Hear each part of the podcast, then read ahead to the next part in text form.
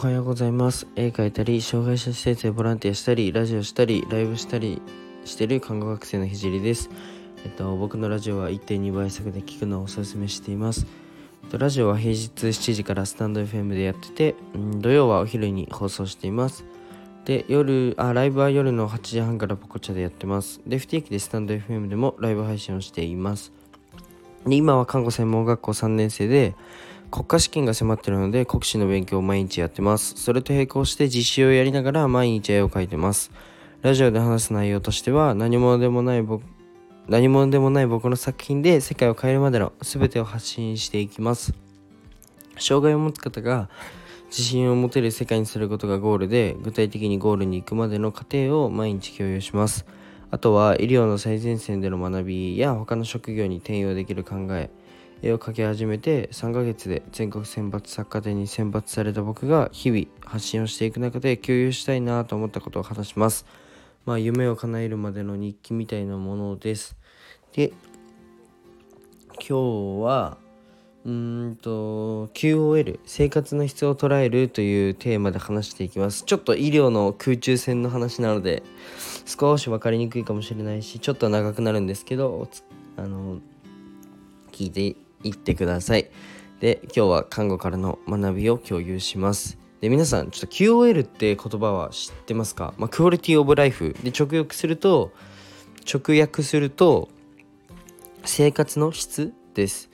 で、看護はこの キューオーエル を向上させるように関わるのですが、えっと、患者さんにとっての キューオーエル を理解する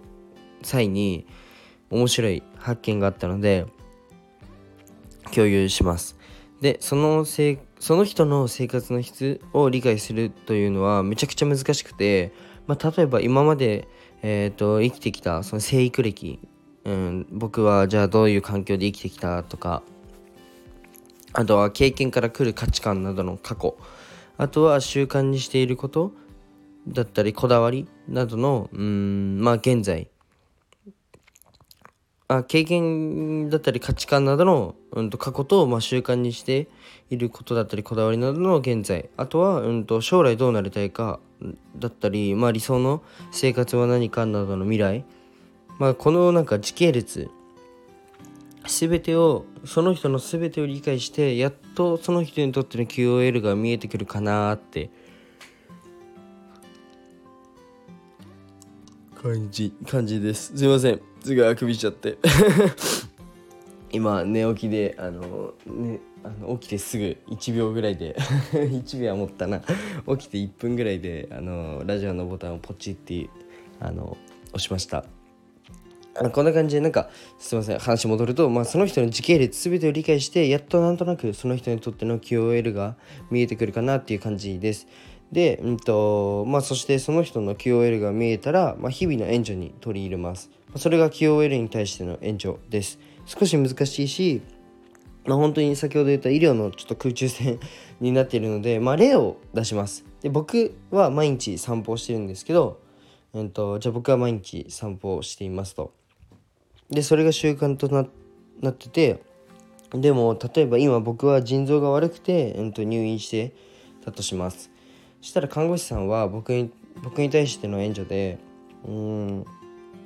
朝その病院内で日光が差すところまで一緒に歩こうっていう風に誘ってくれました。で、これが、えっと、キューオーエル の援助です。まあなんとなく キューオーエル が分かったとは思うんですけど、まあこんな感じで僕のその習慣をその、まあ、病院内でも取り入れてくれるみたいな感じなのが、まあ キューオーエル かな。まあそれ以外もあるんですけど、まあそれが、えっと、キューオーエル への援助です。で、えーとまあ、さらに僕が分かったことを共有したいんですけど、まあ、実際に患者さんを受け持ってみて感じたことが、まあ、キューオーエル は連続的で、まあ、なんかチームラボみたいだなって思いました。はい、わけわかんないですよね、はい、わかりやすく言います。えっと、もともと キューオーエル を考えるときに僕たち学生は、まあ、こういう生活を望んでるからこうやって援助するっていう風に考えてました。多分ね、先生の説明も正直そんな感じでした。でもこれだと、まあ、望む生活からそのずれてるから修正しようってなって連続的ではなくなんか断片的なんですよね。うーんと一つのその情報から見て一つの場面、場面に対して一つのことをやるみたいな感じで、その生活を区切っちゃってるっていうのが、うんと最初の僕たちでした。で、うんとでも考えてほしいんですけど、生活って、うんと断片的じゃないですよね。なんかはいじゃあ今が生活ですってならないですよね。今このラジオを聞いてる時も、うんと聞き終わった時も、うんと生活ってつあなたの生活は続きますよね。ずっと生活って連続的じゃないですか。断片的に捉えないじゃないですか。でも実際になんか夜は何をやる、朝は何をやるっていう風に、僕たちって物事をすごい断片的に捉えやすいんですよ。断片的に捉えた方が、まあ、脳はすごい楽なので、まあ、脳の仕組み的に断片的に捉えた方がなんか分かりやすいから、なんか負担がかかりにくいかららしいです。でもなんか断片的に捉えると、まあ、なんかこの時はこれをやると決めて、その時以外はやらなくなっちゃうんですよね。で一つ一つなんか動作にゴールがあるイメージで、まあ、ゴールしちゃうとそれで終わりになります。でこれだとなんかそれ以上の成長はないと思ってて、で自分の生活を連続的に捉えた捉えた方が、えっと、人生うまくいくんじゃないかなっていうふうに思いました。まあ、例えば苦しいことが、えっと、今苦しいことがあっても連続的に捉えると、この先明るい未来が待ってると思います。でも例えば断片的に捉えると、それが終わるまではもうずっと辛いみたいな。でその断片的に捉えた時間帯は、まあ、常に辛くなっちゃいます。まあなんかちょっとややこしい話かもしれないんですけど、まあ分からない人はあのチームラボっていうところにちょっとググって行ってみてください。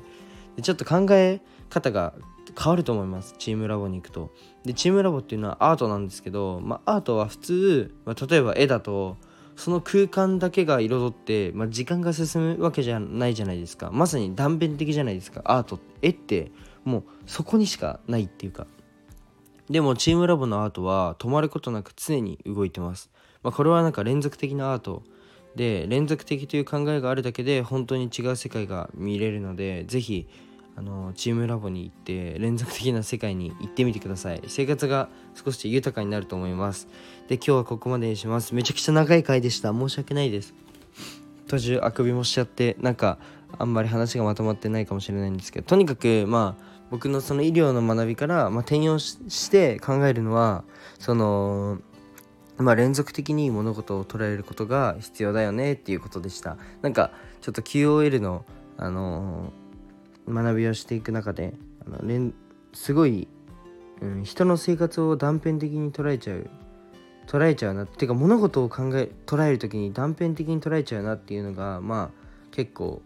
なんだろうな、僕たち全員そうなんじゃないかなと思って共有させていただきました。ちょっとあのまあはっぷんか言うて、